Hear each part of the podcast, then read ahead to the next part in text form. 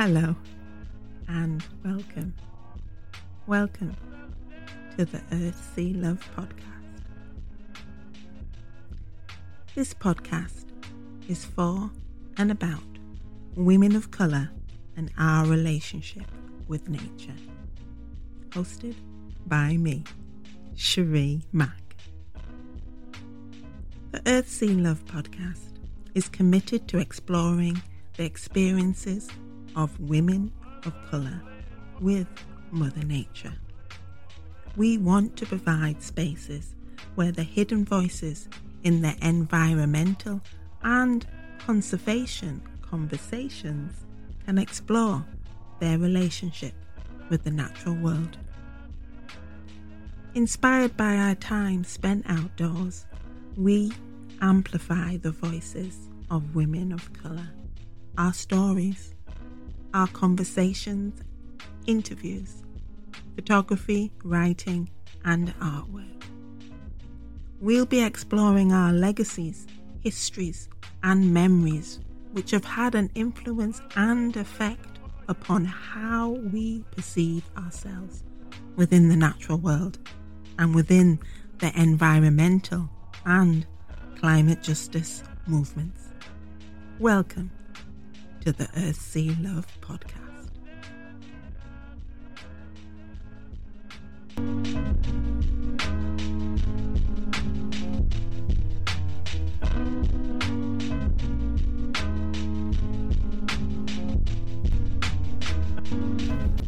The Earth Sea Love podcast has been made possible by the funding from National Lottery Heritage Fund.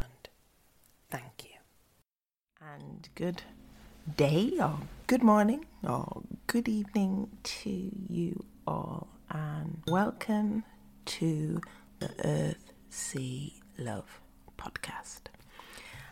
I'll be honest with you, I'm tired. Yeah, and it's a good kind of tired, you know, that tired that you get when you know that you've been doing some good work, but um, it's tired nonetheless. And it's a rainy Friday morning here, another day of rain, and I was planning on getting into the sea. And I just didn't have the energy today to do that and and that sometimes happens to me. I mean, I've been in Monday and Wednesday this week, and Wednesday I knew I needed to get in, and I just went in Casa uh, and and cap. You know, it's boots and gloves weather, but I know I knew it would, it's a hell of a pain to get them dry afterwards. So I just went in flesh exposed and of course it was painful to my toes and fingers but I swam across the bay and then back again. And yeah, I was a different woman. So I know if I'd gotten in today, I would have been a different woman today. But I just didn't have have the headspace. Um, and you know, these things are just flagging up to me that I need to take um, a little bit better care of myself. And I have got a date earmarked in the calendar for just like stopping for Christmas, and it's nearly there. We're nearly there. Yeah, it's a time to just turn off all distractions, devices, and just settle in to the holiday season with family. Well, I say family, it's just me and the kids. Um, not going anywhere else or hooking up with anyone else. It's just in our own little bubble. Um, and then also just continuing that restful feel into January. January is one of those months. Um, so I'm claiming it back as a ah month and hopefully continue that rest, rest and relaxation into January. But before we get there, this is our final episode of the Earth Sea Love for the first season, the 2020 season. And what a season of episodes we have brought you. And as you can see, oh, no, you can't see, but you can hear, the smile is back in my voice because it has been such a nurturing and rewarding experience recording these episodes, you know, connecting with different women around the world who have this connection with nature. And it has just been awesome. It has been feeding my soul, and I hope it's been feeding yours too, because we share our stories to connect with you, um, nature, and ourselves. So, this final episode of the season comes to you from Catherine Luck Taylor, who is an artist on the Cornish coast who has these tactile pieces of, well, art, their vases, their bowls, their um, statues that are so beautiful and are inspired by that wild and wonderful landscape of the Cornish coast. And um, yeah, we just riff off on one about creativity, about moving around the UK, about continuing to have that connection with the outside world, um, and also searching for home. Searching for home comes up because um, we have the um, the connection through Ghana, through West Africa, and how Catherine journeyed there to find her father. And I'm not going to spoil the story because she shares the story, and it's such a wonderful story. But um, you know, it's it so has echoes within um, a lot of Black women's stories and ancestry. Um, searching for home and searching for the self, really, and finding the self where we've been all this time but we needed to go on those journeys and those searches within and without to be able to come back to our home, which has always been our bodies, which have been with us all this time, but maybe something that we've rejected. I was thinking that I'd probably do a solo episode to see out the the year, but I don't think I will. I don't think I will. And that that definitely comes down to the energy levels. And then thinking, do I have anything to say? If I've got nothing to say, why take up the airspace? um, but yeah, this is definitely a time to go within, regroup, and you know, just hug those people who are close to you, those that you can hug. Because, yeah, this definitely has been a year with no hugs. But I am grateful for the virtual hugs that I have been getting on a weekly basis from the many people that I have connected with around the world this year. And I am so grateful for those connections and communications and collaborations. And yeah, that could be another thing. My heart is full. So thank you for being here and making the Earthsea Love podcast a success. Yeah, I'm I'm taking that word and I'm running with it. It has been a success. Um, and now let's reflect and explore what has gone well, what hasn't gone so well, and what we can do to continue bringing you quality episodes, experiences, stories, and connections. All right, so this is me, Cherie Mack, your host of the Earthsea Love podcast, wishing you all the best for the coming season and the new year 2021. Sending love, take care, and thanks for listening once again. Bye for now.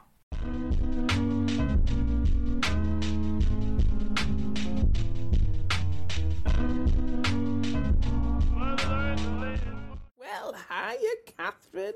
Welcome to the Earthsea Love podcast. Thank you so much for agreeing to be a guest on one of our episodes. Thank you kindly. How are you today?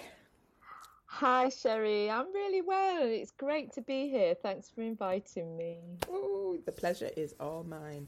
So, usually, what I ask the first question is, you know, to get us situated, where are you now? Where are you living? What can you see out your window? What's the season? Tell us, where are you from?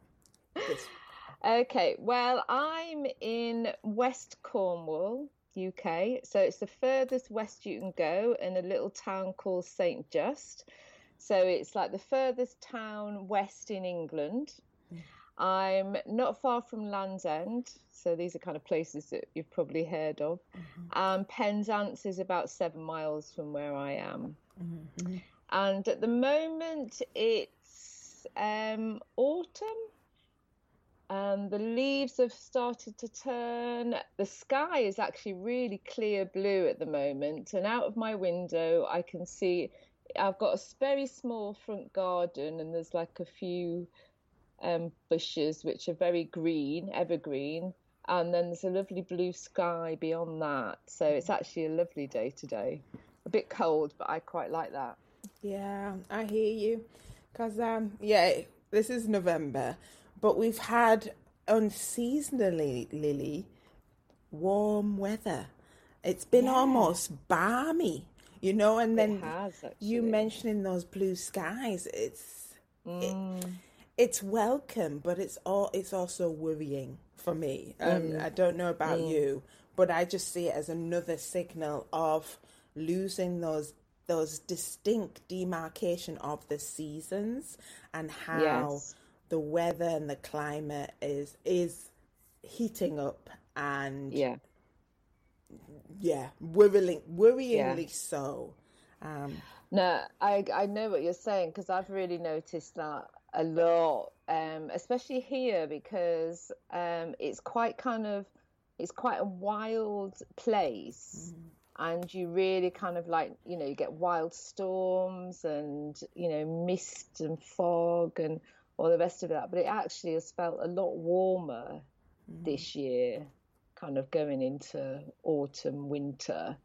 Um, yeah, I'm not even wearing a coat at the moment. Wow, that's saying something because we are. It's November, man. is it? I mean, yeah, you know, you know, it is a case of autumn, yeah, but it's it's moving towards winter and the dark months, and like it's just not reflecting that in in the outdoors. But yeah, um, so talking about the outdoors, you've mentioned um, Cornwall, West and the West Coast, and Penzance, and um, I'm sure these are areas that are um, well known for, um, like Treasure Island or shipwrecks, you know, that sort of thing, Jamaica oh, yeah. Inn and that sort of thing. so this is your area. So um, let's just talk about what you actually do um, as an artist, a ceramics, um, but you you know you can tell me your term and then how yeah. actually that is being fed into your work at this moment. The landscape, that dramatic, wild landscape, please. Yeah.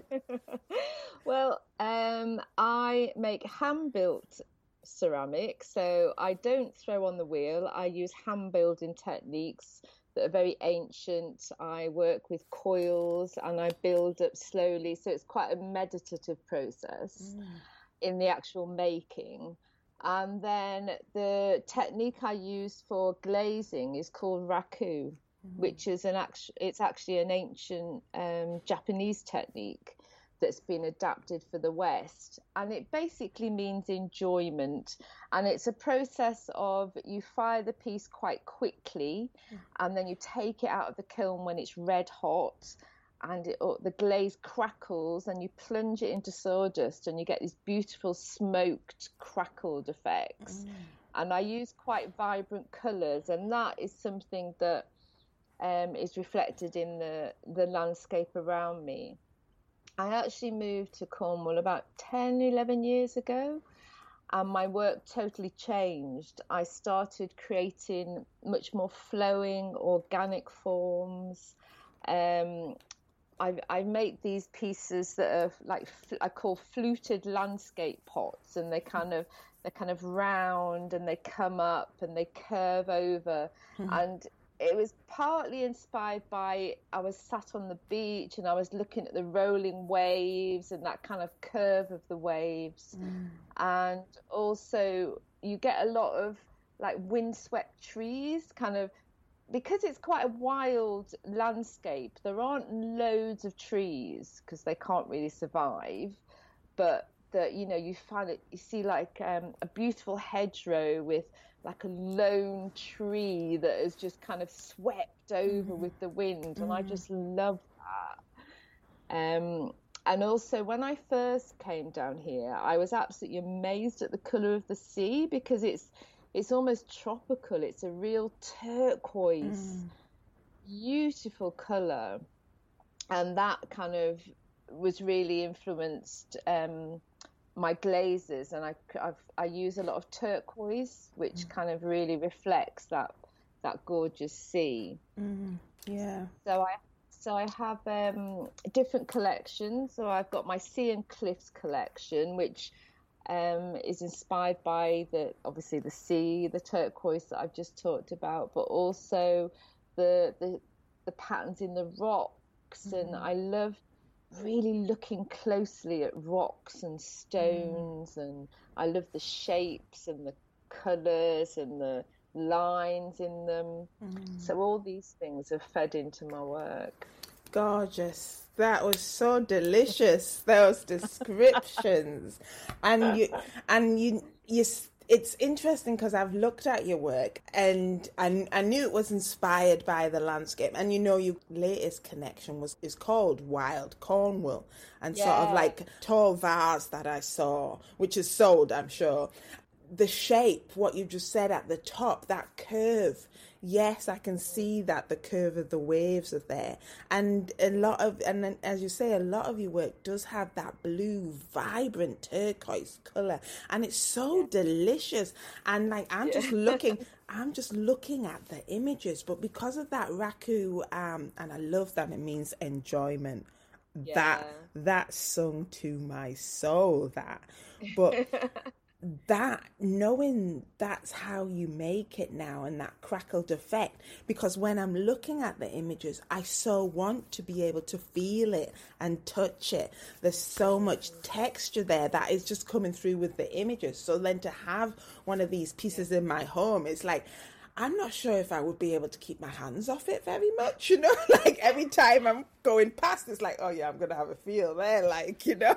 I'm really glad you said that because it's really hard that it's really hard to get that across in an image, but mm-hmm. the pieces are so tactile and. Mm-hmm.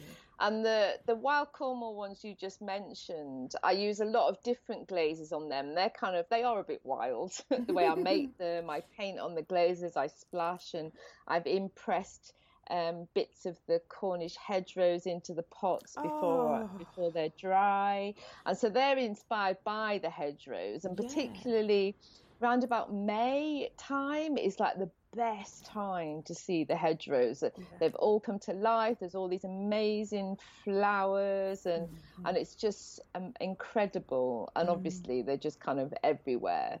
Um, and I just absolutely love that wildness and the fact that it's just kind of you know, it's kind of bordering the fields. It's very farming community here. Mm. So it's kind of like bordering the fields, but you have got that, you've still got that wildness, even though it is a managed landscape. Mm. You've still got these beautiful wild hedgerows, which mm. I, I absolutely adore. Yeah. And also some of the pieces, um, of the other collection, I actually burnish, which I use a, a beach pebble that I found down near Marazion. You might have heard of Marazion, St Michael's Mount, and yes, it's yes. like a beautiful bay, Mounts Bay. And walking there, I found this gorgeous um, black stone, which mm. is so smooth, and I use that to burnish the outside of the pot. So you can actually, so like you were saying about you really want to touch it, you can't. You do want to stroke them. yeah. They're just so tactile. Yeah, and it just brings such such joy, that simple pleasure. Not just feasting your eyes, but then bringing in those other other senses. Um, and it sounds as this, um, you know, you said that you moved to this area in the last 10 years. Um, yeah. And I'm interested to know where you moved from and if that was urban or rural base and if this was a if this was a move to feed that creative I don't know itch yeah. that you had or that's yeah. yeah. But you know, I've actually lived in quite a lot of places, but the the before immediately before I came here, I was in Oxfordshire, so it was quite rural because I'm always very much drawn to sort of being close to nature. I was living in a little village called Sparsholt. I had been in Oxford city, town, city, um, mm-hmm. for a while, and then I moved to Sparsholt when my son was quite young. Mm. And that was really beautiful because it was in the Vale of the White Horse. There's um, oh, a chalk horse on the hill of yeah. Uffington. And so I just, I loved that, but I felt like too far away from the sea. So even in Oxford, it's beautiful. There's like loads of rivers and it's gorgeous. Um, but I really needed to be close to the sea. And previous to that, I've been in Brighton for about 12 years. And so that is very close to the sea. Yeah. And I loved it. Uh, but it just wasn't wild enough for me, Cherie. I love. I love the Downs, the South Downs, and I love Oxfordshire, and it's very beautiful. But I just really craved that real wild nature um, yeah. that you find in Cornwall. There's just something so elemental mm. about it. Is this? I mean, sorry to butt in, but it, you're saying you crave this wildness, and is this yeah. this wildness out there totally dramatic in Cornwall? It is. You've got the yeah. cliffs, and you've yeah. got the surf, and you've got the storms, and the roar. But yeah. is this feeding something or feeding that wildness within you? You know what? I think it is because, you know, I I love the changeable weather. I don't mind that one minute it's raining, one minute it's sunny, and the next minute it's hailstoning. Mm. I just love it. Mm-hmm. and the winds, I mean, they, they can send you a bit crazy in the winter because you've got these wild winds coming off the sea. Mm. Um, but I just find it exhilarating. And I, you know, I love walking. I walk a lot. I like to go. I mean, I'm not far from the sea. I mean, it's about a mile away. Mm-hmm. So I can kind of like walk to it. But, you know, you've got the cliff paths and, you know, that there's a real I don't know, everywhere you see, there's just something amazing and it's always changing. And you've got nature and the birds and mm and this and the sea and the seals and you know you spot the occasional dolphin if you're lucky and you know I just love feeling that close to to nature. Mm. Yeah. Yeah, so sorry, I got in, but you were saying Oxford. But then I'm sure haven't you lived further north yet or still? Yeah. yeah. like I say, I've moved around a lot. Um, I actually was born in Liverpool, so it's very much um, a city. Mm-hmm. Um, so I think that we used to go on day trips a lot. So we always used to go like on the ferry across the Mersey over mm. to Crosby and New Brighton. So mm. we always had that connection with the sea. And obviously, it's been a port. You know, we you know we go on the ferry, and so there was always that. But I always kind of craved being closer to nature. And when I was about 10, we actually moved to North Wales.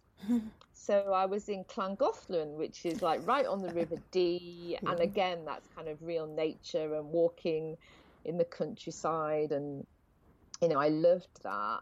And from there, we moved to West Yorkshire, which again, it's a very much uh, you know natural environment i lived in a small market town so i'd walk across the fields to get to school mm. um, and in the winter every winter the boilers would break down in school so we'd get a few days off when it snowed mm, yeah. which is amazing and we'd go mm. up the barley fields with the dogs and roll mm-hmm. around in the snow and so so although i've kind of I've not always lived in the countryside. I've always had a really close relationship mm. to it. Yeah. And when you're mentioning these places, there's so much of an echo within my life or for different times or different periods. Because, you know, I was born in, in West Yorkshire, in Bradford. And, um, yeah. And, and West Yorkshire has its own wildness and barrenness. If we think about the moors, you know, we're, we're talking about Bronte country here.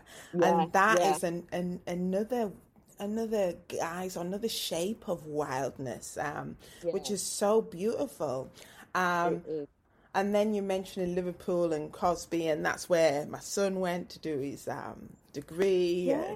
yeah, so he's been mentioning those places. So it seems to me as if, yeah, you might at points had been urban based, but you did have that close relationship with the landscape mm. in your everyday. Mm. Or it might have been the case you might have to go out to find it from your urban yeah. centre, but it was a, a consistent and regular meeting of you and the landscape and you and the sea um, to, to yes. develop that relationship. So then when you became your the the adult and the artist that you mm. you craved it and mm. and almost honor it constantly within your work. And yeah. that is so beautiful. That is, it's so juicy, man. Juicy. and, I, and I love that. Well, I've, I've been fascinated by the spirit of nature. Mm. And one of the projects I did, um, it was quite a few years ago, back in 1999, actually. I had um, funding from the Winston Churchill Memorial Trust, mm-hmm. and I did a traveling fellowship. And I went to West Africa and Brazil, and I was mm-hmm. researching traditional religion and and art and nature spirits and the mm-hmm. Orisha, who are kind of like West African nature spirits. So I think there's always been that kind of like spiritual element that kind of comes into that connection with nature as well, mm. which I find incredible.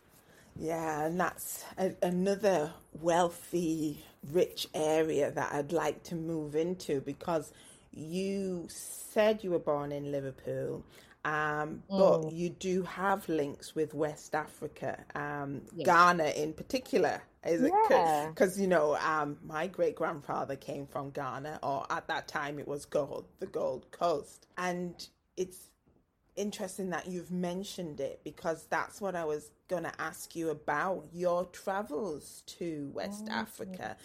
Why go there? And and then you mentioned how it might have fed into your work through the nature spirits of the Orisha, mm. who um, I mm. am familiar with. And that, but then also I'm interested in also the the landscape and how that might have fed into your work. Mm. So yeah, so first of all, tell us why go to West Africa? Why yeah. go to Ghana? well, well, I grew up. Um, my father actually wasn't around when I was growing up. Um, my mother, my mother was white English, and my father is from Ghana, as you say, in West Africa, and they met and um, were together and had me, but they separated when I was quite young. So he wasn't really around. He would like come and go. So I was basically um, the only black person in mm. my family. Uh, my mother and my two brothers were white. The rest of my family that I knew were white. So I was mm. very much like the only black person in my community in my school mm-hmm. you know mm-hmm. so i've always felt like the other or you know i had mm-hmm. problems with racism when i was growing up and and i always had a yearning to find my father. And connect with that african side of myself and uh, obviously because i'm a creative person i I do that through my art. So as I was growing up, I started researching and I got really into the Adinkra symbols, which mm. are from Ghana, yeah. um, which I'm actually bringing back into my work at the moment. Yes. So it's like quite interesting that that is kind of evolving. And they're kind of um, symbols that were originally used on funeral cloths, but are now used everywhere in Ghana. But they're not so well known outside of Ghana, so it's really Yes. exciting to use them and the symbolism and and everything. So when I got the um, the funding um, from the Winston Churchill Memorial Trust, which is an amazing opportunity. Um, so I, me- I immediately want, knew I wanted to go to West Africa and look for my dad. And my mum had always been up for me finding him. Um, I'd, but I'd never been able to. I'd tried lots of different things. I knew he'd gone off to study law, so I, you know, I tried to find him through that in London, but you know, I just I didn't get anywhere.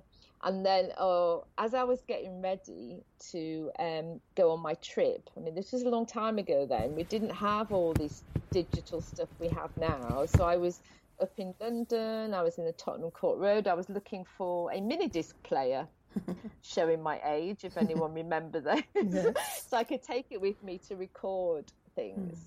And I was I was just in a shop and I met this guy, um, and he said he was from Ghana. And at that point, Cherie, if I met anyone from Ghana, I would tell them my story just in case they might know my dad. Yeah, yeah. Totally And, understand that. So I was telling this chap who I met um, about my trip and about looking for my dad, and he was like, "Oh, my dad will be able to help you." He was actually his father was in Ghana, and so I said, "Oh, fantastic!" We got in touch, we emailed, I sent him all my details, and then I kind of went on my trip. Didn't think, didn't know if anything would come of it. And then as I was getting to Ghana, I had a message from Napoleon Bully, who's the um, the man who was helping me, and he said he'd actually put an ad in the local paper and he'd found one of my cousins. I was like, oh, amazing. So I got to Ghana mm-hmm. and I actually found out that my dad was alive and well and he was living in London. So I actually spoke to him on the phone from Ghana. I rang him in London. oh wow. And so it's like I had to go all that way hmm. to find him. Hmm. Uh, and then I came back and I met him and, you know, met my the rest of my family. I've got like half brothers and sisters and, hmm. you know, nieces and nephews and all the rest of it. And they were so welcoming. And that was one of the things that I found amazing about Ghana. It was like going there obviously I've been brought born and brought up in Britain, so I'm British through and through. But I had this kind of African part of me that I needed to find, and and I was really welcome with open arms, and you know people were like, "Oh, welcome home," and you know, really amazing experience. But you know what? The most surprising thing that happened to me was it made me going there made me really appreciate how English I was. Mm-hmm. Yeah. you know, all that I don't know, that kind of that British reserve, that mm. eccentricity, that politeness. Mm-hmm. You know, I really and it helped me to integrate those two parts of myself and to accept that yes, I have that African part of me and I'm always going to look different wherever mm-hmm. I go, mm-hmm. but I am very British and I mm. love that. And I mm. love the fact that I've had the opportunities that I've had by being born and brought up here, mm. you know, the freedoms I've had. And yeah, I just think it's just, I feel very blessed to have those both cultures Yeah. within me. Yeah. Mm. Thank you for sharing that story, your story, the reuniting with your father on in, in London, and that's so weird that you So role bizarre. Reversed. you were in Ghana while he was in London. Yeah. And that what you just said there, that idea of those two cultures, because that idea of going to Ghana and being welcomed and it's it, we do have that growing up mm. within a white society and know that we're classed as the other and I'm using those inverted commas and being that odd one out we do Yeah. look for home elsewhere because we're we're made to feel we don't belong here. This isn't Yeah. our home, even though we were born here. So I had that. I mean, I haven't been to Ghana, and I'm so jealous that you have, and I need to go to Ghana. You must go, yeah. But I had that about going to the Caribbean and going to Trinidad and Tobago, where my father came from, and that was a seeking of a home and feeling like I belonged, and I got that. But again, what you just said, I was smacked right in my face of like how British I was Yeah. how Yeah. much it was so much a part of me. And at that point, I wasn't willing to accept that because I wasn't open, because I wasn't welcomed with open arms by British society. I Mm. Felt that tension within me that I don't belong here, but I'm still of here. And and it came out in just simple things about, you know, toilet facilities, eating facilities, you know? It's like, you know, different and it was how the culture, even though it was part of me, seemed so so alien to me and Yeah. was new to me and was at times uncomfortable for me. And that's when the Britishness came out and like, oh no, we don't carry on like that in England. You know, that's and and that is because we are brought up and this is a term that just I just came across that idea of that white supremacy culture that idea of that is the standard that is the norm and that is Yeah. if you're growing up within it and we are you know just say in western society it is it's about the capitalism it's individualism it's the perfectionism it's Yeah. the standard. And to have that seep into our pores get in mm. under our skin to our bones mm-hmm. and our soul and spirit we mm. can't help but but perpetuate that. Outwards to all the experiences that we have but then also to turn it inwards as well. Mm-hmm. Um, and mm. so i'm so pleased that you've just said that now. You know those mm. both cultures are so so well marinated within you and that mm. it's accepted and and you and, and and that means you accept who you are. Those Yes. multitudes multitudes Yeah, I would say that, Cherie, but I'm not. I'm. i'm also got to say that it's not been an easy journey, mm-hmm. and it to- took me a long, long time to come to that point. Mm-hmm. You know, I'm in my early 50s now, and I would say it's only quite recently that I've really, really come to accept that. yeah And, you know, I've had that points, there's times when, you know, obviously when I kind of like met my family and I went to Ghana and there was that point, but it's still quite a long journey. mm-hmm. Mm-hmm. Um, and I think that, you know, when I, when I look back at how far I've come and the work I've done on myself, it's been very difficult because mm. obviously I did internalize those standards of beauty and mm-hmm. what I should be in the world. Mm-hmm. And, you know, as a young girl with no kind of like guidance from that black part of my family, the mm-hmm. African part of my family, mm. yeah, it was very difficult. And I mm-hmm. did have to fight and I did have to stand up for myself, but mm-hmm. also being quite a sensitive, creative person, I did withdraw. I withdrew a lot. And I think it's it stopped me from really putting myself out there when I was younger and having the confidence because you don't know what you're going to get back yeah you know, even to like walking down the street, is someone going to shout abuse at me? Because that was my experience when I was growing up. And it's not so much now, it's not so overt, mm-hmm. but you know, I still am very aware of the young people I know who are still experiencing racism, and you know, that really, really hurts me. So, yeah. Yeah, and I totally appreciate that you you mentioned that, saying that, oh yeah, you accept yourself. It's almost like it's a nice little package tied up with a bow, and it's just like, yeah, it just I just bought it at the store, Yeah. but that I know that isn't the case, and I know it's a journey, and it's a journey which is a path that is thorny, and I always say it's always a becoming. There is no that end point, isn't there? And No, and we're no. constantly adding and i don't want to say to our, our armor or shell but we're constantly adding almost like clay almost keep mm. adding that clay to the sculpture of who we mm. are, who we're becoming. Yes, I love that. uh, well, it just came talking to you, honeybee. So, um, I always, I always, I'm not sure if I say it every every episode, but it's a practice. It is a practice. And some days we can stand more firmly within who we are and who we're becoming. Yeah. And some days, well, as you say, um, that sensitivity, we do need to mm-hmm. withdraw. And that's yeah. that's where I go into nature mm. or go to the woods yeah. or go to the sea. Yeah. Because yeah. that um, it holds my sensitivity. Yes.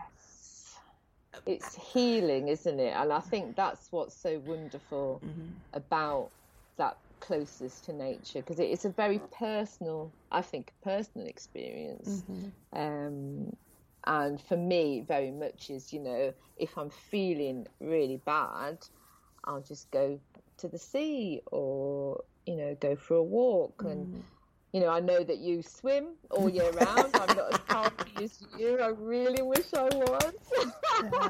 but I do love getting into the sea. And, you know, it is it is a balm for the soul and oh, and I think that's one of the things that I want to get across in my work as well yes. you know you were saying earlier that you know you felt the joy and that is what I want to bring out mm. I want so people to have that piece of joy and beauty mm. so to bring that energy into their home mm. especially if you love Cornwall or nature and you know mm. that's something that I really really want to do with my work and like it's it's really it's really weird this conversation but you're skipping ahead to the things that i you know like i'm going to be zoning in on and that was All the right. next that was the next thing because you know i'm i'm battling with within myself at the moment saying i should be doing more to highlight what we're doing as a human race or human species to the natural species the natural world mm. to mother earth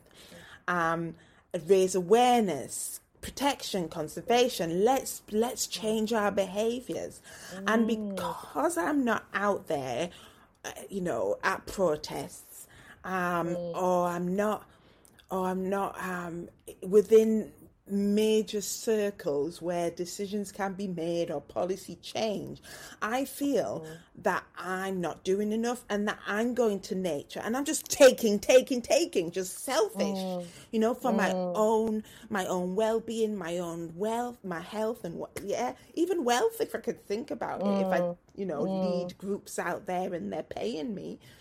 But I am coming, I am working it out within myself that through yeah. my creativity, mm. through the mm. writing, through the art that I create, that I yeah. am offering another way to access that connection with nature, getting p- more people to care about nature, love nature, yes. and then working to be stewards for nature. Is this what yes. you feel too through your creativity? Yes. Yeah. I totally get where you're coming from. And I think that, you know, there is something to be said for a quiet activism. Oh, I like and, that. You know, it's kind of like, yes, we might not be out there on the front lines, but to be honest, I don't want to be attacked because if I'm out there on the front lines, I get attacked for something else. I get attacked for the colour of my skin, mm-hmm. which has mm-hmm. happened to me when I've been involved in protests in the past. Mm-hmm. You know, I was kind of, when I was younger, I, you know, I did quite a lot more active protests. Mm-hmm. You know, um, trying to stop the Newbury bypass. Mm-hmm. You, I don't know how if you remember that those times. Yeah. You know, going out on reclaim the streets on my yeah. bicycle. You know, and I would be attacked. I would be the only black person in that group, mm-hmm. and and I and I found that really really hard. So it kind of made it hard for me to actually be out there on the mm. front line. As I mm-hmm. say, I'm quite a sensitive creative soul, mm. love being on my own, love being in nature. And I think I've come to terms with the fact that I can do it in my own way, as you can do it in your own way. It's like, mm-hmm. what are your gifts to bring to this? Mm-hmm. And the fact that you're doing this podcast and you're talking to other um, people of color and talking about our experiences and our connection with nature. And I think that is it. It's like it's just kind of this is our way of of doing it through our art and through our creativity. Yeah. Um, and I think that is equally as valid. Yeah, thank you, thank you, thank you for that. And I just love that quiet activism. And what you just said then, yeah, I know that I've had abuse directed at me while I've been protesting um, mm. different things. And it's there as a way to silence us to yeah. control us and put us into that box and make it. Mm. But I'm so glad what we've just been saying that it hasn't silenced us and we've we've taken that and we're feeding it into our gifts mm. that we've got mm. and and bringing it back into the world and i'm so pleased yeah. that you've just couched the podcast within that um that same realm that same guise yeah. um and I love that. I mean, I might have thought about that subconsciously, but now it's like, yeah, mm. I can see that. So thank yeah. you. You're just giving me so many gems. I just love it when when there is that synergy, then we have those gems and those. Oh, thank you, thank you, thank you. Um, so before I say you. say goodbye to you, I mean, like, there's so many things that I still want to talk to you. Um, but maybe I'm going to have to ask you back on for another one. but yeah, you're just saying, yeah, because you mentioned the um, Adinkra symbols that are now yeah. coming into your work, and that was a neon neon flashing light for me because I've actually mm. got um, Adinkra um, tattoo. It's my right arm, my right arm. Yeah, Fantastic. I've got I've got the fern um, and I don't. It's oh, all, Aya.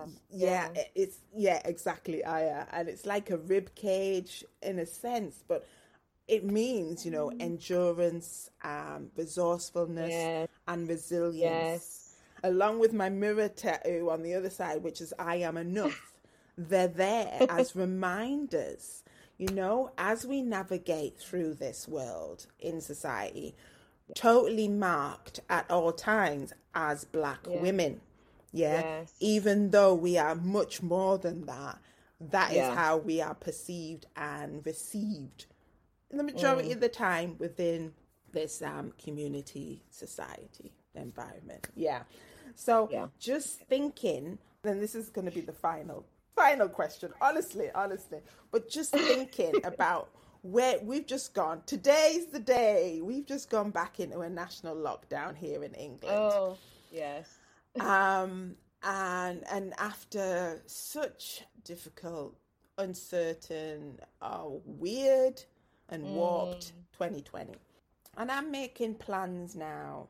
Find a way to keep doing what I'm doing safely. Mm. Yeah. yeah.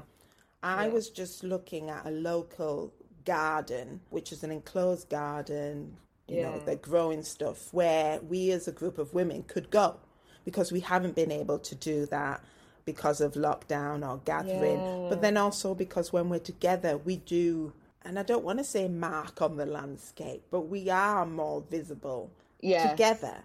And there's been, okay, social distancing fear and that sort of thing, but also mm. that idea of bringing or attracting even more unwanted attention and mm. um, so we haven't been meeting so we were just t- starting to talk to this enclosed garden but i don't yeah. think that's going to happen now um, because we can't gather no. with with more than one person from a, another household outside mm. i know that rule even though yeah. they're all, they're all wishy-washy so i'm working now to put in plans in place that do not get disrupted by lockdown, restrictions, mm. social distancing, and that might mean it's virtual. That, yeah. but it's actually to make sure that we can continue doing the good work that we are doing. Um, yeah. especially as it relates to black women and their mental health and nature yeah. connection, etc., etc. So this is my plans. I'm declaring it yes. for moving forward. so, what are your plans moving forward? You mentioned these Adinkra symbols. Yeah. How, how how are you envisioning? And you might not even have any plans. You might be using the dark period coming up to go into hibernation and to start planning or seeding ideas. But I'm interested to see or hear what what do you envision upon the landscape for Catherine Lucktaylor and her her creativity. Well, that's exactly it. What you said about going into hibernation. Mm-hmm. Um, I think at the moment I'm just kind of finishing off um, work because obviously I'm leading up to Christmas. I've got some online Christmas fairs and things like this, and then once that is done, then January, February are very much a time when um, you know I'm not very busy. I can mm-hmm. kind of go more inward. You know, I I do a lot more walking because it's obviously I can go out mm-hmm. um, for my daily walk even in lockdown, and I'm lucky to be able to just walk out of my door and go out into nature and just to spend some time um, deciding how I want to use the Adinkra symbols. I've been doing some commissions. I did a recent commission, two commissions for um, like ceremonial pieces, which are um, urns for ashes. Mm. Um, and I'm really thinking that I want to create a project around that, around grief, oh, and around acknowledging grief. and the Adinkra symbols feed into that because they were originally used on funeral cloths and for ceremonial purposes, and they've all got different meanings. So it's kind of there's something coming, something mm. new coming. Not quite sure what yet. I'd really love to get some funding. I'm planning on applying to the Arts Council, developing your creative practice grant. Yes. Hopefully, fingers crossed. Yes, go for it. Um, which will then kind of mean that I can have the time to develop this project. So it does. It's not dependent on I have to make something and I mm-hmm. sell it, which mm-hmm. obviously mm-hmm. is what I need to do to make a living. But I just want to develop a bigger project. Um, work in collaboration with other people. Um, I've done I've done projects like this before, um, when I've worked in collaboration with other artists. Mm-hmm. So that's kind of something that's simmering and bubbling away at the moment. Mm. And I'm looking forward to having the time just to kind of really develop, create works and very experimental pieces. So that's kind of where I'm at at the moment. Oh gosh, that sounds so wonderful. And it's so interesting. the last um, conversation I had for the podcast was just this week, and it was with Velda Thomas, and grief came up there as well. Oh, um, interesting. Yeah, this moment in time, I'm doing writing your novel in a month sort of thing to get me. Oh, yeah. Kicked yeah, yeah. up the backside to get on with my memoir. Right. So the present essay, personal essay that I'm writing about, is about grief and oh. how we only acknowledge the first, uh, and I'm thinking about Francis Weller here, and I'll put this in the show notes, the book that I'm reading. But there's like five yeah. gates of grief, and we only oh, okay. within this society, Western society, we mm. only acknowledge the first gate, which is when we lose someone that mm. we loved yeah and then even then it's only a short term thing it's like that mm. attitude of just like get on with it get over it with yeah, it and yeah. don't be so public with your display of grief mm. keep it mm. hidden keep it under wraps there's so much damage we can do to ourselves by just yeah. staying within that realm of grief yes. And so then to be a reminder that, that the Adinkra symbols were used initially within funeral cloths mm. and and that you've just been creating these urns and like mm. it's actually putting grief right back up there with its cousin or its mate love yeah. it's through it's because we love we we lose it's yeah. that case of you know, yeah. everything that we love, we will lose at some point. Knowing that them two bedfellows go together and mm. embracing mm. them because they're yeah. all they're all part of the human condition, the thing this thing called life, yeah. which is also yes. always tinged with death. I know. And it's so it's so hard, isn't it? It's mm-hmm. like to to feel that grief. Mm-hmm. Um mm-hmm you know, even if it's someone who's not particularly close to you, like mm. like Sean Connery's just recently passed mm. away, and yeah. I was devastated. You know, Yeah. he's been part of my life, although I don't Yeah. know him. Yeah. He's been part of my life and my Mhm. childhood and growing up, and Mhm. and that kind of brought up grief. But it also, I think, each new grief brings up the old grief. Yes. So, yes. You know, we've had the grief of lockdown, the grief of you know being restricted. You know that kind of brings up of grief, and Mm-hmm. I and I totally know what you're saying, and I really think we have to have another conversation. Yeah, I do. I do. I do. So much to it. Yeah, and that would be the first time that the podcast has done that, you know, bringing back another guest. But I am so for it.